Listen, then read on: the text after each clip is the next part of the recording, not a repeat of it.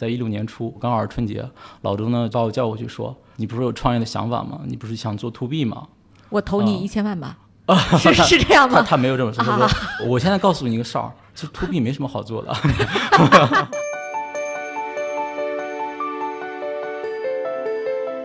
我们三幺零离职的人呢，有时候会找我说：“哎，我们之前那个三幺零做长安街，你能给我们开放吗？让我们用一下。”嗯啊，然后这时候我就越来越意识到，就是技术只有变成产品，它才能变得更有价值。嗯，这时候呢，我就想去提供一个产品，然后让这个行业产生一些变化。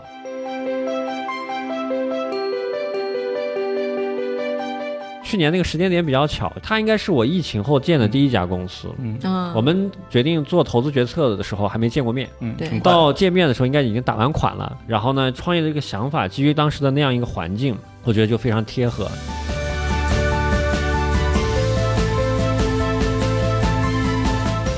从泛的领域来讲，就为销售去赋能，用绘画这种分析的策略去做，其实大厂也是有的。嗯，但是我们其实是第一个把绘画智能这个名词作为一种品类来去考虑和思考以及去做的。这个方面的话，在市面上我们是一个先行者。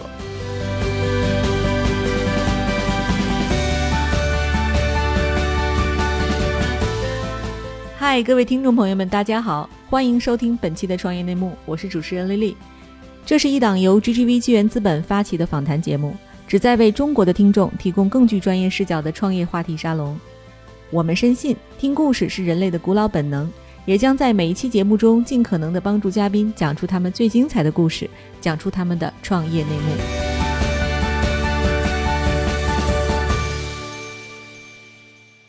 亲爱的听众朋友，大家好，欢迎收听本期的创业内幕，我是主持人 Lily。本期我们请到的嘉宾特别有趣啊，他要聊一个跟绘画智能有关，也就是您平时在官网买东西啊，什么上网冲浪的时候，您觉得您在跟人说话，实际上呢是有机器人来协助销售来做话术的一个非常有意思的销售辅助工具——身为智信 Megaview。我们有请 Megaview 的创始人韩三普。嗨，丽丽，嗨，大家好。哎，啊，我是深为知信的创始人。然后今天呢，跟三普一起来对谈的，还有我们大家非常喜爱的 GGV 资本合伙人浩军。嗯，大家好，我是浩军。哎，逻辑王又上线了啊！就今天有粉丝跟我们说，那个听浩军的节目就是要一直 take notes，要做笔记啊，逻辑极好。所以我们今天听一听这个浩军来怎么看这个赛道。好，那要不然我们先让三普来介绍一下 Megaview 深维智信这家公司吧。好的。我简单介绍一下我们公司啊，我们现阶段呢是致力于成为更领先的远程销售绘画智能的平台。我们呢是帮助我们的这些客户啊，然后用科学的方法论打造一个 top 的销售团队，并且呢，我们希望呢提供一个把金牌销售的能力复制到公司的每一笔交易的这样的一个平台的能力。嗯，那我们这个公司呢叫深维之信，深维之信是什么意思呢？就是说我们希望把这个。公司的规划中的深维度的信息、智能信息给挖掘出来，提供给公司，变成很有价值的一种资产。哦，深维度的智能信息，深维深维智信信息。啊，对我看英文也很好玩，叫 Megaview，是吧？对，英文 Megaview 实际上是说我们先有中文名字，中文名字之后呢，后来想给自己起一个更响亮的英文名字。咱们都知道，微软其实是企业服务领域全球最 top 的公司，所以说它叫 Microsoft。那我们就想啊，你 micro，那我们就 mega，所以我们叫 Megaview。我们呢也是希望呢，就是给客户呢，就是有两层的深意，就是一个是说给客户提供一个非常有价值的重大的见解的能力，然后另外一个呢是给这个客户的这个销售团队啊提供一些重大的好的方法，然后能帮销售团队提效。另外一个呢也是给我们自己，我们也希望呢就是公司呢有一个非常远大的愿景。或者叫宏图 Megaview，嗯，哎呀，太美好的名字了哈，蕴含了很多美好的寓意。对，哎，您要不要跟我们讲一讲，就是说是什么样的契机激发了您在销售这个细分领域创业的想法呢？呃，是是这样，就是在呃创办盛维征信之前呢，就是我简单介绍一下我的工作的经历。我实际上呢，就是在前面的十年，主要是在三六零跟花椒直播去做了一些相关的事情。哎，我就打断一下，您在三六零和花椒主要做什么呀？是做销售吗？实际上我原来是做。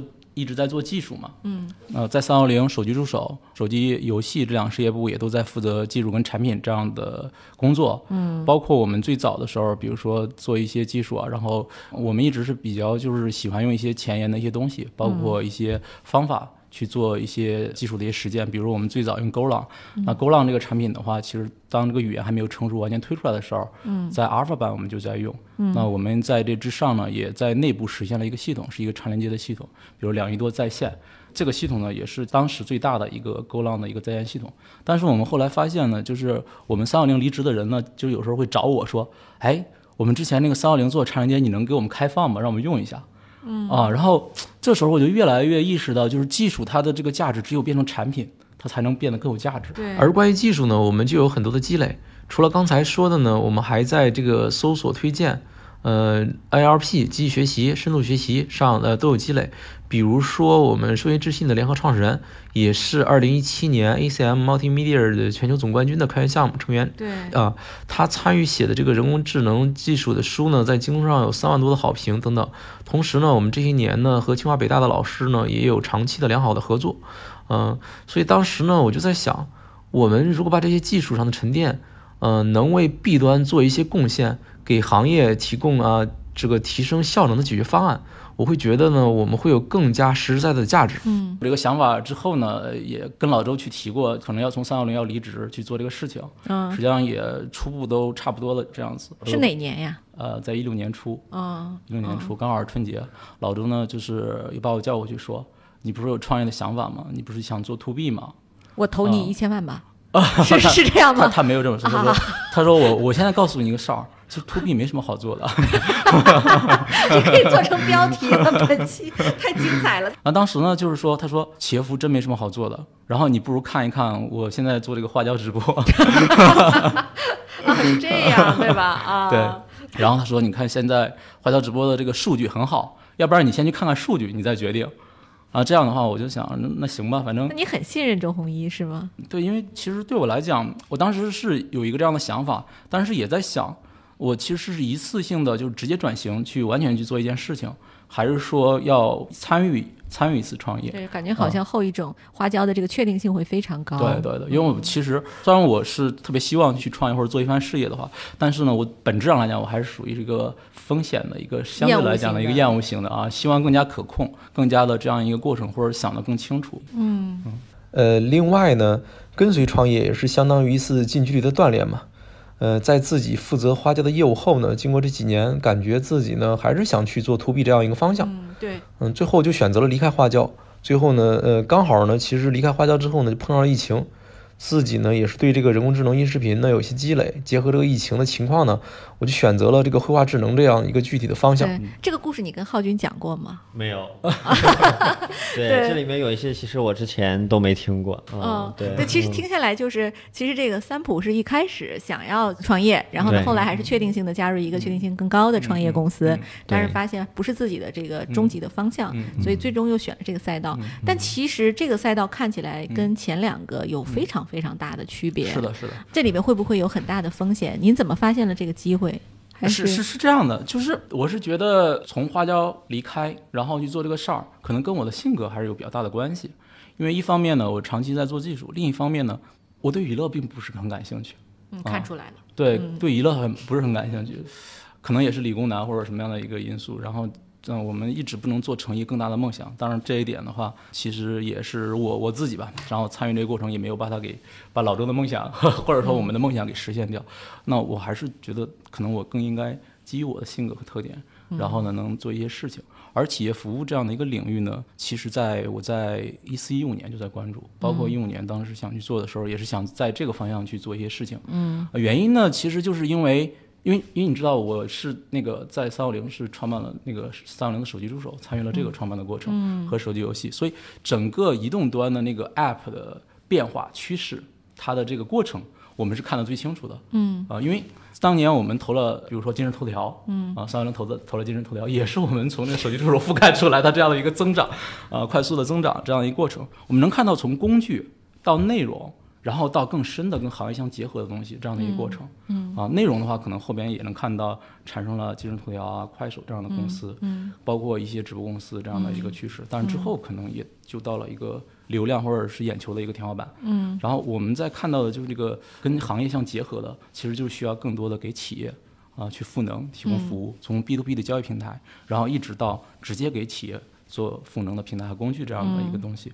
那这个我觉得比较符合我的性格。是，但是从技术到产品是一个很大的一步啊，是，就是从零到一非常关键的一环。你的产品有这个合伙人是做什么的？我们的这个产品的话，是其实也是我们都认识十多年的一个好朋友，然后他在跟我一起在看这个产品。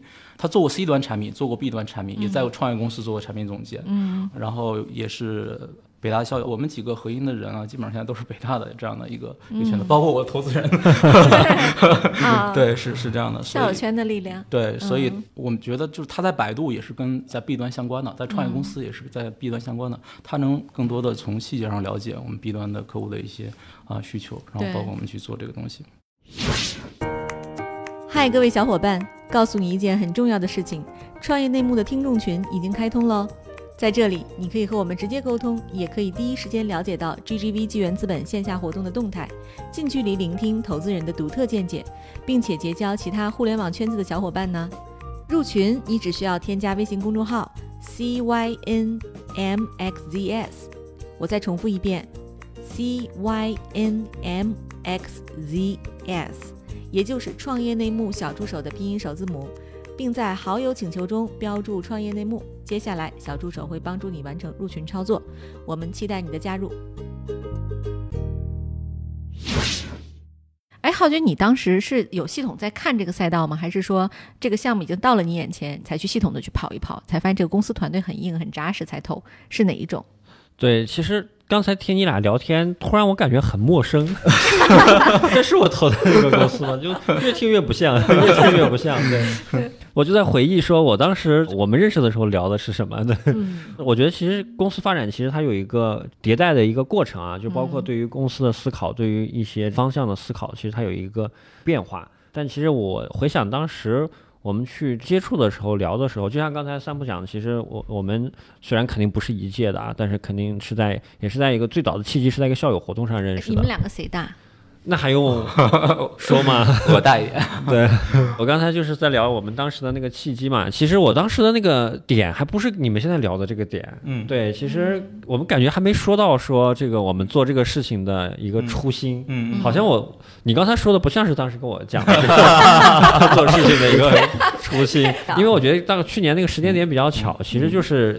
嗯，他应该是我疫情后建的第一家公司，嗯，也是这个第一个用 Zoom 就投出去的公司。我们决定做投资决策的时候还没见过面，嗯，对，到这个见面的时候应该已经打完款了。啊，就是因为刚好是在那隔离的期间嘛，然后我们都是用 Zoom，然后呢，这个创业的这个想法基于当时的那样一个环境。我觉得就非常贴合，因为其实盛伟之星他刚才讲说，其实他是希望用一种深度的机器学习和算法的能力，嗯，去理解大家的绘画，嗯，理解这个绘画呢，其实绘画有很多的场景，我们今天坐在这里其实也在绘画，嗯，那其实它也是一个对话，对话的话，当时其实我们讨论的时候，它有很多的场景，当时确实有两大场景是我们觉得可能是最容易落地的，一个是招聘，一个是销售，因为它其实是一个有绩效、有结果导向。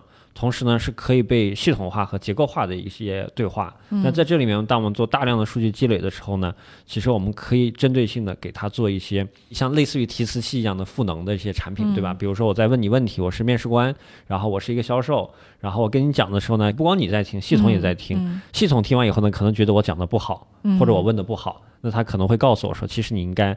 好的人应该怎么问啊？比你更好的销售应该怎么问？然后当时这个事情我觉得是非常有价值的。在放在 Zoom 的那样一个环境里面，我们去年其实还是非常 buy in 说整个世界的数字化来的如此之快以及不可逆。我们现在有些对话，打比方，我们坐在咖啡馆里去说话，我们最大的问题是我们很多的数据没有被数字化。嗯，我捕捉不到这个信息的时候，我就更无从分析了。那如果我们大量的绘画都发生在线上，发生在 Zoom 里，发生在腾讯会议里。那其实我们就已经有了一个很好的一个数据收集的抓手嘛。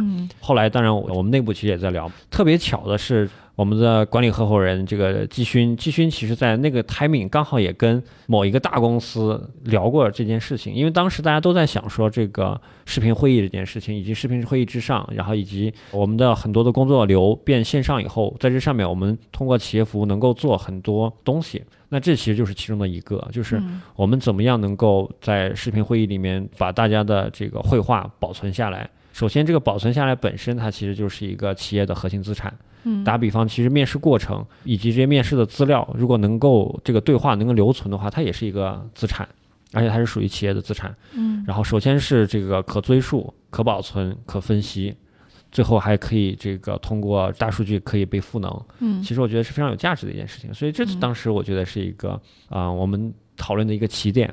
但是今天呢，其实，在那个之上，我们因为三普已经通过一年多的时间，我们去做底层的架构，我们去真的把算法做出来，然后在上面做产品。产品做出来以后呢，我们真实的要去看客户，对吧？然后到底是什么行业的客户，他有这个痛点，有这个需求。到现在呢，其实我们定义下来说，我们的第一个场景是销售的绘画智能。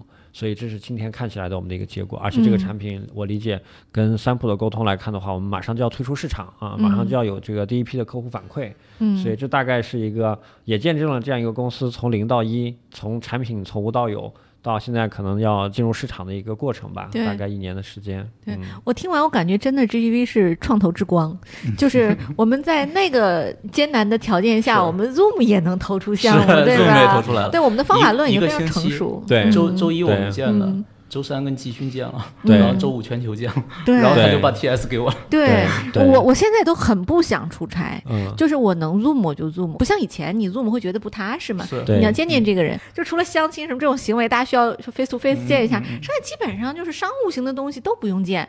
我上次我我又跟浩军这个什么，我们俩聊天，我还说，嗯。我以前啊一周不出差，我就会觉得太焦虑了，就公司还没有见到我，我也没有见到他，我们中台这些信息还没有被传递出去，就是我们还是挺害怕公司出个什么事儿我不知道的。嗯嗯，现在完全不可能，就是基本上一完事儿大家 Zoom 一见更方便了，而且一个月不出差你也不觉得有多焦虑，对吧？所以这其实是对三普是一个巨大的利好。是的，是的，对，数据已经都可以，这个声音可以数据化了嘛？是的。对，其实我们公司一直想坚持的长期价值呢，就是嗯。把绘画数据变成企业的核心资产。对，刚才浩军也提到，其实这个初衷我们是一直没有变的，嗯。因为我们认为这是一个大浪潮，就是非常大的一个大浪潮。嗯。但是呢，场景啊，包括阶段，可能我们需要去看，在第一个大场景里边，那我们觉得远程销售这样一个大场景是目前来讲场景开放里边的第一个非常大的广阔的一个市场。对，所以我们现在核心的就是奔着这样一个中短期的一个大的产品方向，然后再加速的再往前推进。您主要看的是哪几个行业呀？呃，我们现在的对应的行业主要是这个互联网的 B to B 的企业，嗯，然后呢，包括呃，比如说教育培训类的，然后金融保险类的，以及房地产销售这些。嗯我们现在最核心的还是互联网的企业服务，嗯 B to B 这样的企业。嗯嗯，对，特别好。哎，就刚才我们其实讲的都非常热闹啊，我就想问问您，就是创业是这样嘛？就是理想非常的丰满，但是现实可能很残酷、很骨感啊。就是传统的销售行为如何利用这个数据方法和技术人员为销售人员赋能的，我也想请您讲一讲。嗯另外就是说，您有没有一些实际的例子？嗯比如说某公司嗯它用了咱们 MacView 之后，嗯就会在销售上有什么巨大的提升？嗯可以给我们做个分享吗？嗯，我觉得我在呃去年啊，比如说我一直因为一直在一边做产品，一边跟相关的行业啊、不同的销售的负责人啊在聊。我举一个很有意思的故事，就是我之前聊的，因为是一个呃，就是房地产行业的一个北京这边分公司的一个销售总监。嗯然后我就问他，我说你们平时销售是以什么形式为主？他说那第一步销售就是电话嘛，电话完了之后怎么去约到店里边儿，然后再做就就后边儿的沟通。那我说你怎么管理啊？管理很简单，招人啊不行就换，然后结果为导向。是吧？销售怎么可能不以结果为导向呢？肯定是结果为导向。我说中间呢？中间你有什么方法去管理吗？不用方法，不行就换。啊，对，这然后 HR 听完要哭了，对，三个月三个月考核期达不到要求就换。我当时还在想啊，因为我当时聊的企业还不太多，现在这是个主流的观点嘛，我还在想，我就说，我就后来我就问他，我说那你现在的整个的销售额啊百分比，就是它的渠道构成，包括是怎么完成的这些业绩，他说啊，他说现在不太好做。嗯，现在呢，我们是通过一个大中介平台给我们完成的订单最多，嗯，已经超过了百分之五十以上了，我们自己完成的已经比较少了。嗯啊，对我当时在想，哦，因为那个大平台，我刚好也知道，因为大平台里边那个手艺科学家是我原来的同学在，我后来就问他，我说你们是怎么做的？你们平台还帮着别人去卖楼是吧？卖房子，你们怎么做的？然后他说我们内部全部数字化了。嗯，我们数字化已经完全转型了。我们现在主要是用数据怎么去挖掘这些价值，然后包括怎么一步一步的，然后去用科学的方法去分阶段去量化，去看到怎么去成交。嗯，那我就在想，哦，那我的想法还是对的，我还是、嗯对，应该是我们这个绘画智能啊，包括未来的话，在 CRM 最后一公里，然后这些不能够去解决的问题，通过我们的全量的数据，然后智能的分析机给销售人员提供智能的武器啊，这这个是一个非常有价值的东西，因为打掉我们这家房地产公司销售，它转向另外一种方式的，也是这种思维在做的，所以我们就觉得。这件事可以干，因为我们最早的时候其实一边在做平台，也一边在想，就是到底招聘还是销售是核心先行的一个场景。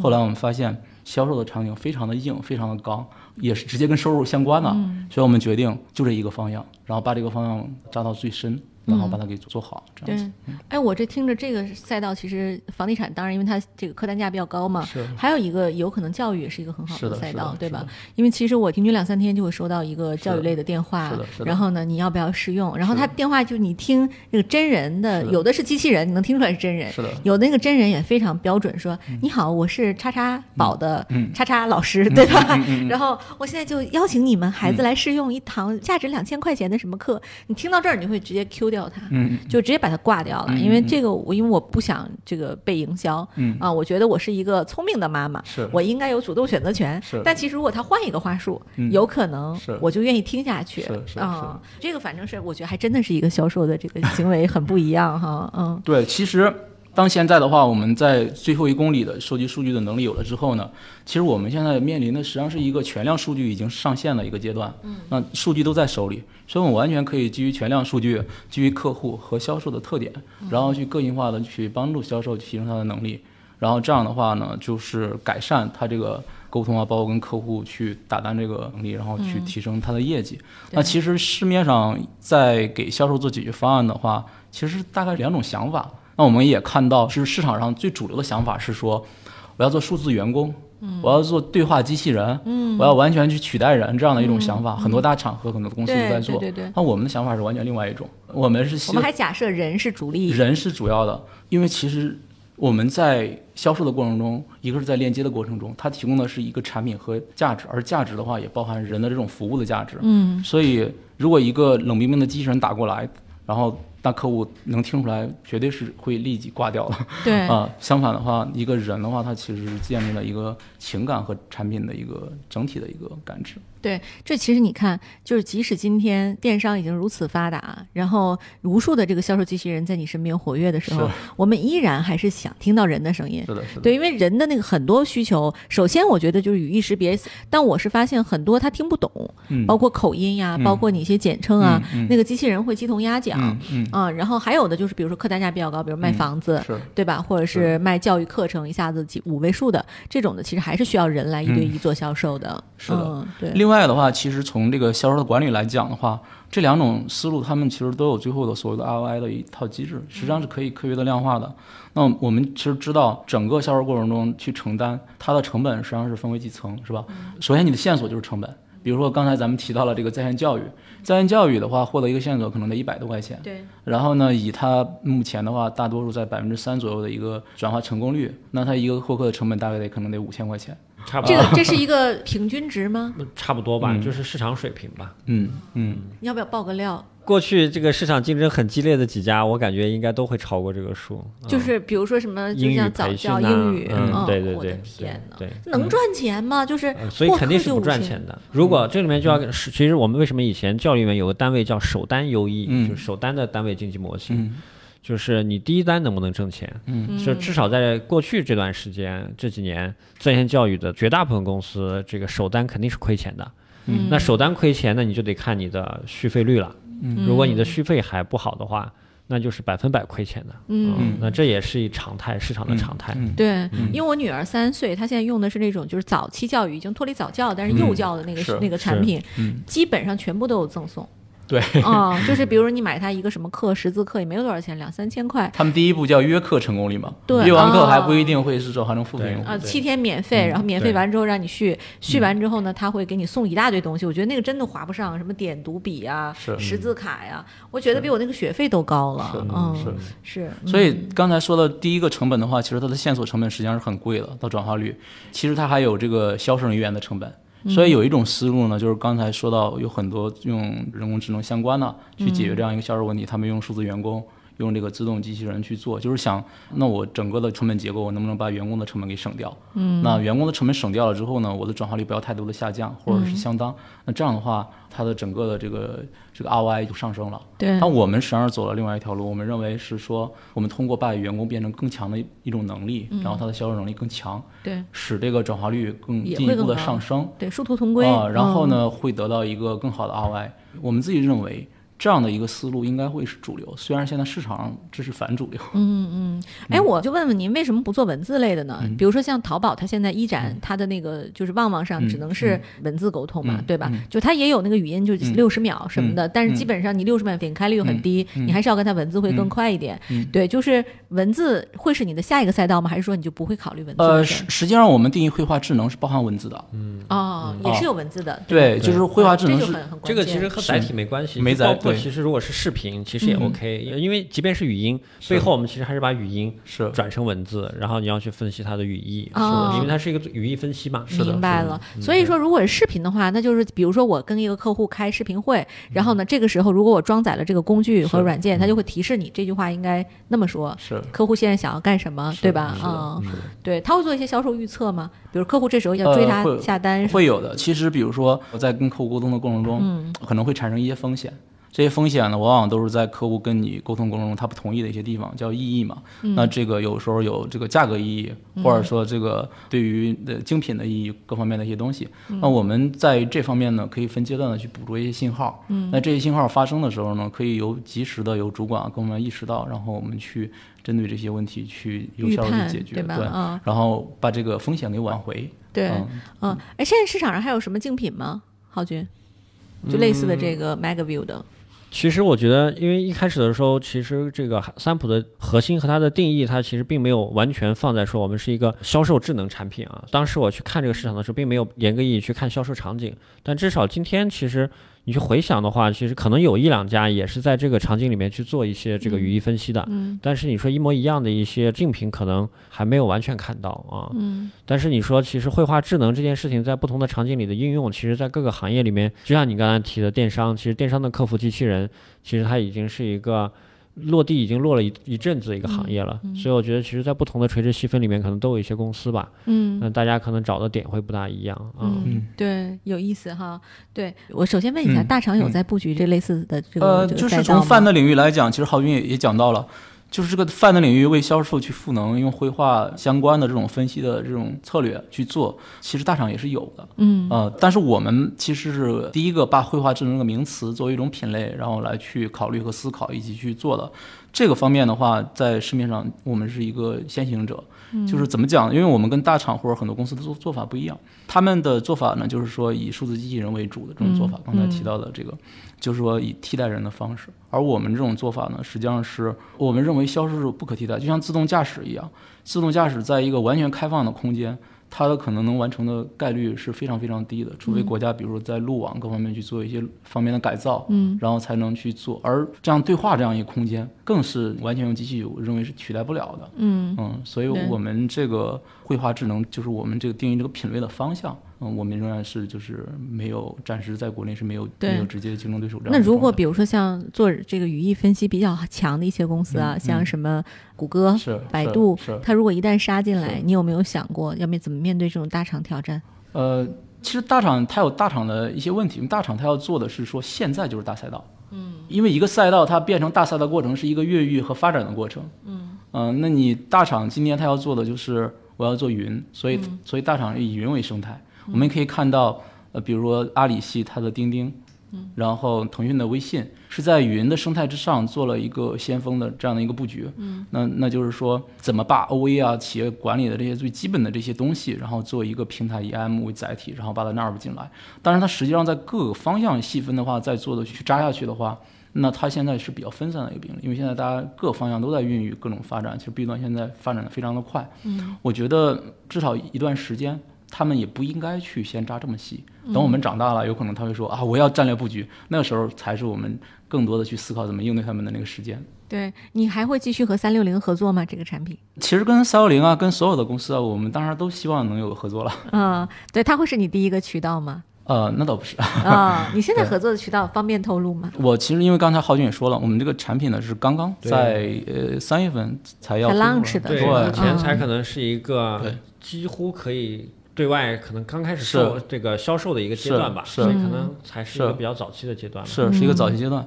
当然现在比较幸运的是说，就是当时在朋友圈里发了第一个文章嘛，然后很快，然后就有人联系我，嗯说哎，我们也在考虑这样一个事情，嗯读了你的文章，我们赶紧聊一聊好不好？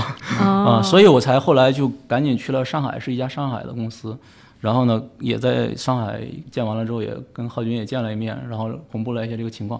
那我们现在有多家公司，包括上市公司，在跟我们有接触，然后去测试和跟他们去打造这样一个能力。各位亲爱的小伙伴，你知道吗？除了创业内幕之外，我们还出品了一档英文播客《Evolving for the Next Billion》，由 GGV 纪元资本的管理合伙人童世豪和市场经理 Rita 杨主持。如果你对东南亚、印度、美国等海外市场感兴趣，欢迎收听来自当地头部创业公司 GVC 的声音。收听及订阅，您可以在我们节目顶端找到 GGV 的小馆，点击进入就能看到我们出品的这档节目了。欢迎喜欢收听英文播客的小伙伴点击订阅哟。哎，浩军，其实我们投这么早期的公司不太多，对吧？嗯是什么坚定了你会这个赌公司一定能成啊？我觉得现在其实还是从大的策略上来说，我觉得我们还是希望全阶段的去做一些覆盖吧。所以可能战略性的看到一些我们觉得特别好的创业者的时候，哪怕在一些大的方向上，它的明确性其实不是那么强，但是呢，其实我们还是觉得从大的趋势上来说，它是没错的话。然后这个又是一个非常匹配的一个团队能力的话，我们还是希望可能早期能够做一些布局吧，然后跟大家可能早期的时候就成为朋友，然后在这个过程中大家一起去看说这个行业的一些发展吧。嗯所以我觉得其实回过头来的话，其实早期嘛，无非就是两件事情，一个确实是我觉得这个绘画资产，尤其是这个绘画内容的一个资产化。我觉得还是一个挺有价值的一件事情，嗯以及我们觉得这个数字化本身的这个过程是不可逆的，而且嗯其实是几乎是永久不可逆的啊。嗯所以我觉得这个事情肯定是很笃定的。嗯另外一个的话，其实就是三浦刚才也简单提了，就是他过往的这个技术背景还是非常深厚的，嗯所以他们团队还是非常有技术基因的一个团队。我认为说，刚才你讲到这个，比如说竞争啊、壁垒啊，其实对于算法本身而言，我觉得其实数据的收集以及大量数据的积累，这个本身我觉得也是一个壁垒。当我们有了比如说一万小时、十万小时、一百万小时，甚至一千万小时、一个亿小时的绘画内容之后，这些内容本身，其实你在算法上运算出来的一些结果，我觉得这可能也是一个很深的一个壁垒和 know how。嗯所以我觉得这个人和方向，我们听下来都还是觉得是比较有潜力吧。嗯，对 对，浩军，我看着你，我就觉得真的是逻辑王，就是总 分总是吧？我们首先啊，然后其次第三，然后结论，对，非常非常清楚啊，就是是一目了然这个投资的过程。是对，哎，那个我就想问问您，嗯就是我想问二位嗯。考一下你们的默契啊，嗯。就是融资过程中，嗯。你们两个人谈了肯定很多轮嘛，嗯对吧？嗯嗯。被问到的最难的一个问题嗯。是什么？浩军，你先说。嗯、其实首先这个过程没有你说的那么难，就是我们当时还刚才 三朋友讲挺快的，我们总共从建到投也就是一周时间，但是呢，确实我们肯定是风险肯定是有的，比如我们内部内部也会最后会讨论，嗯。所以我觉得当时我觉得最大的一个不确定性，我觉得其实两个吧，一个的话其实就是这个说和做之间的区别，就是落地。产品都没有，对，就只有人嘛，所以当时一个担心其实就是落地的这个执行力和落地的速度啊、嗯产品化的能力，这是第一。第二个的话，其实就是现在我们讲的这个问题，就是第一个场景来自于哪里？因为其实我们的算法和内容最后需要在场景里去做验证嘛，嗯。所以就是第一个产品和第一个场景在哪里啊？嗯。这是当时可能觉得不确定性比较高的这个两个事儿。嗯好，三浦，你觉得是这两个问题最难吗？是的，其实是尤其是第二个问题是最难的。啊啊，就就是之前也说了，就是我们的想法，包括我们基于当时的疫情，还有整个这个市场的变化各方面，其实是非常的清晰的。嗯，然后呢，整个数字化的过程，但实际上场景怎么落地的话，实际上是一个选择，选择了 A 和选择了 B，同时选择就意味着机两份精力会成本是很高啊。所以你最好的是就是更加的呃聚焦嘛，聚焦去做一件事情。嗯所以呃这个其实有一个有很有意思的事情，也是跟我跟浩军的这个一个小故事。就我在那个清明节前的时候，不是上次刚才说到去上海嘛，我去上海的时候见了浩军，嗯，见了浩军，当时我我我在上海开车去陆家嘴那边，嗯啊，因为我在一个朋友那儿，他说，哎，我这个新能源车的话，你体验一下吧。什么牌子？理想，理想。对，因为他说你你来上海是吧？你开着我的理想去实现你的理想，你要不试试我的新能源车吧？我说行。差点把理想给送了。然后我就说那好吧，那就开着车见了那个第一个合作伙伴，见完了之后我就约浩军，我看那个导航。跟我约的时间是没有问题的，我能提前大概十五分钟到。嗯，然后结果呢，就走到陆家嘴的那个到处都是隧道。嗯，然后就走不过去。后来走过去之后没法停车，没法停车，然后整个我就迟到了挺长时间，至少有半个小时。嗯，当时我是转了一圈，我跟浩军说：“我说浩军，我停不了车。”浩军说：“哎，我给你提供几个信息，你去看一下。”然后我就去看了一下，结果都满了。然后当时我决定马上出去，就是直接从隧道里边开出去，到那边车一停，然后打的马上来。因为浩军也是有时间了，他也不会不会一直等我。当然，他是一个很耐心的投资人，他一直在等我。对，所以我觉得这个很有意思，就是我觉得这这充分体验了我们俩之间的关系。除了我们俩的朋友之间的关系，也包含了就是投资人与被投资者之间的关系。嗯，就投资人呢，他可能会去相信你，然后投了你会相信你，同时他会提供一些非常有价值的市场的或者相关的信息来帮助你，但是。面对市场的不确定性，你还是要自己做决定。那个决定是还是要自己做的，并且要快速做决定。嗯，对。如果我再转几圈，可能真的他我见不着他了。嗯，对。比如说我们有那么多的投资，可能最后花完了，然后还找不到方案，是有问题的。对。我们必须得快速做决定，敢于做决定，所以我们就是这样一个过程。所以回到那个刚才说的故事太好了，三婆 啊，我觉得你可以写到公司的回忆录里。对，就是同一个 前提是有回忆录的前提是公司得能成。确实，对啊，这是很好的一个非常非常典型的一个场景。对，就投资人可以给你很多方向和建议，那最终还是你自己要要扣扳机。是的，是的。所以整个的这个我们在把绘画数据变成企业核心资产的这样一个大方向上选什么场景，跟这个是一模一样的。嗯，我们最早的时候也是先考虑，先说要不然就是先是考虑这个招聘场景，但实际上也是一直在接触客户各种需求，然后越来越意识到销售这个场景非常的刚。啊，包括我们发了个朋友圈，很多人来找我，也证明了这一点。嗯，所以我们也是在全力以赴的，现在在这个细分里边走。后来，其实我越做的时候，也对这个东西越了解。比如说，销售它为什么整整个这个场景这么刚，包括它整个在销售这样一个大领域，它的变化是什么？嗯，那其实我们后来通过这个研究大方向来看。那它有这样的几个的趋势正在去发生变化，嗯，比如说整个市场营销吧，它是分为，比如说从广告技术，嗯，到市场的一些技术和销售技术这样的几个方向。那广告技术的话，从第一代那就是投广告，其实有人就说有一个经典的一句话叫做说，我的广告费投下去了，至少一半是错的，但我不知道哪半是错的。对，啊，所以广告技术有了谷歌这样的一个完全大数据的精准的一个投放之后呢，做了一个就是整个翻天覆地，有一个非常大的变化。但是现在广告越来越贵了，嗯，所以呢，那个 Martech 呢就有一个叫营销自动化的一套思路在在走，所以它就是从那个 outbound 变成 inbound 的这样的一个策略，通过内容啊，然后把自己的目标客户给找来，那他就又把这个广告之后的这个衔接，然后做了数字化和营销工具和平台的一个支撑。但是再往后一步呢，就是最后一公里销售，以前销售是通过 CRM 来管理的。CRM 其实就是纯管理的一个工具，让你销售怎么去给我提交信息，然后来汇总到公司的决策层。但是它有几个大的问题：第一呢，它不够及时，因为是事后去那个的；第二呢，丢失了大量的信息，绘画的信息全都没有。嗯。然后第三呢，就是它是比较曲解的，它到底是是不是真实的，实际上在最后管理的时候是难以去了解的。所以。整个在销售的过程中需要更加的数字化，整个绘画变成企业可以在线数字化之后，然后怎么利用呢？那我们其实就有一个叫做绘画智能这样的一个方向。我们认为，其实销售的大方向未来就是这个，就是绘画智能这样一个大方向，进一步的把整个链条进一步数字化和平台化，提供这个能力。所以从一开始觉得这个整体的这个思路或者这个框架。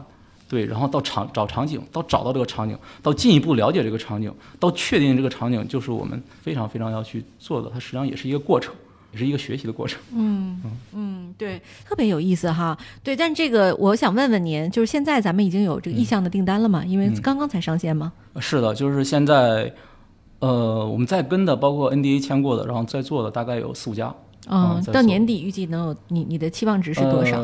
我们希望未来一年能够做到一千万，嗯，收入是吧？对对对对对。哎，这个我我想问问啊，就是现在你的就是已经有意向的这几家，他们都在什么行业里？呃，都在是企业服务相关的，就是 B to 嗯 P 这样的一个平台，这样的一个对。行业啊。啊，那你为什么不不去考考虑考虑？就是你的第一个那个，刚才你给我描述那个场景，就比如说房地产啊什么的，这个为什么？是是因为房地产太保守，不愿意接受这种啊，那倒不是挑。战吗？实际上现在的话，我们跟一家非常大的一个公司，嗯，也是地产的，就是互联网的，嗯非常大的一家公司，然后形成了一个伙伴关系。嗯他正在跟我们一起去做一家非常大型的互联网公司的一个销售解决方案。嗯那实际上我们这个方案呢，是作为它的二期的核心亮点，然后我们一起去考虑去做的，嗯也有再去接触。对嗯对，嗯，对太有意思了。其实看起来就是还是互联网人接触互联网产品、新东西，他接受度会更高，是接受度会更高。对，嗯嗯，有趣。哎，就是咱们公司目前现在团队什么情况啊？呃，我们现在团队有二十多人，嗯主要是都是产研的团队，但是现在其实也需要去开始建设我们的内容运营和销售的团队了，嗯，大概是这样的。哎，您最近有招人的需求吗？可以在节目里说说。我们节目招人效果可好了。我我们现在特别需要一个，就是对于新的技术和销售理念有感觉、愿意创新的、又懂 marketing 的、销售的这样的一个人加入，然后我们一起，然后把这一块儿给进一步的去未来，包括我们要去拓展啊各方面嗯，对，非。常酷的公司，而且其实已经拿到了 GGV 投资，大家可以想哈，就这个公司肯定还是这个生存的概率非常高的一家早期公司啊。然后大家可以踊跃的加入我们 MegaView 这样的一个新鲜的代表未来销售行为的一个非常好的科技公司。对，咱们现在 base 是在北京、上海啊，还是哪些地方我们？在北京嗯啊，就在北航旁边，嗯啊，位置非常好。对，嗯，对，大家也不用考虑去什么西北望、东北望哈。对，哎呀，多好呀，这个机会。然后呢，有想加入创业公司的这个小伙伴们，一定要积极的来联系我们这期这个嘉宾，呃，三浦。哎，三浦，你有没有什么招聘的什么渠道找到你？比如说投简历什么的，发你的邮箱啊，或者是公司的邮箱啊什么的。呃，我们的邮箱是 hr at megaview 点 com，嗯然后可以收到简历，然后去有机会的话可以约到大家，然后去聊。对，Mega View 就是 M A G A V I E W 是吧？点 com 对，好。那我最后再问一个问题啊，就是我想问问您，您最欣赏的这个企业家是谁？您希望能到创业内幕来聊一聊的是谁？我我我其实非常欣赏的企业家，呃，是王传福。啊，啊来不了 对，我我我得使出洪荒之力啊！嗯对，但很有意思。你为什么喜欢他？呃，我觉得是两点吧。一方面的话，他的整个创业历程和经历很有意思。他实际上以前的话也是一个技术这样的一个一个人才，然后完了之后呢，做电池，后来就一直围绕电池一层一层的创新，嗯就一直在创新，一直在攀登新的方向，嗯和拓展新的赛道，但是一直围绕着一个核心能力，嗯。啊，这是一个我觉得就是企业家的最核心的一个精神，嗯。嗯，就是创新，永不停止，止步，然后攀登这样。嗯。另外一个呢，也是在去年疫情中让我很佩服的，就是去年疫情发生了之后呢，他用一个星期改造了一个口罩的生产线，对。然后在短短的几个月成为全球最大的口罩厂商。对，嗯，然后他当时就说，就是说我们其实也需要口罩，然后呢，我们相关的供应链也需要口罩，国家也需要口罩，嗯，所以呢，我们义无反顾的要做这件事情。对，我觉得这体现了停车的一个那个那个例子，对吧？是是，嗯这体现了一个企业家的家国天下的这样一种精神。我嗯觉得这可能也是企业家成功之后所追求的一种精神的一种境界吧。嗯，哇，特别好哎！我最后还想问一个问题嗯哈，你有没有想过，就如果这么早期的公司你创业嗯失败了，你怎么办？呃，我实际上想过，如果我创业了，我会用多长时间来对待这件事情？呃，刚才其实也说了，我是偏风险厌恶型的，所以呢，我在创业之前呢，已经做好了充分的心理准备。我认为呢，其实创业呢，没有成功与失败，嗯、只有在路上。哦，太好了！我觉得最后这句话好感动啊，就是把创业变成一种人生的追求和生活方式，对吧？不断的改造世界，拓展边界，嗯，是的是的特别好，好，好啊！本期节目就到此结束了，然后再次感谢二位嘉宾的精彩分享，然后大家对 MegaView 和三浦本人有兴趣的话，一定要考虑投简历加入 MegaView 这样一家未来的伟大公司。好，谢谢大家，谢谢，好拜拜谢谢大家，谢谢谢谢。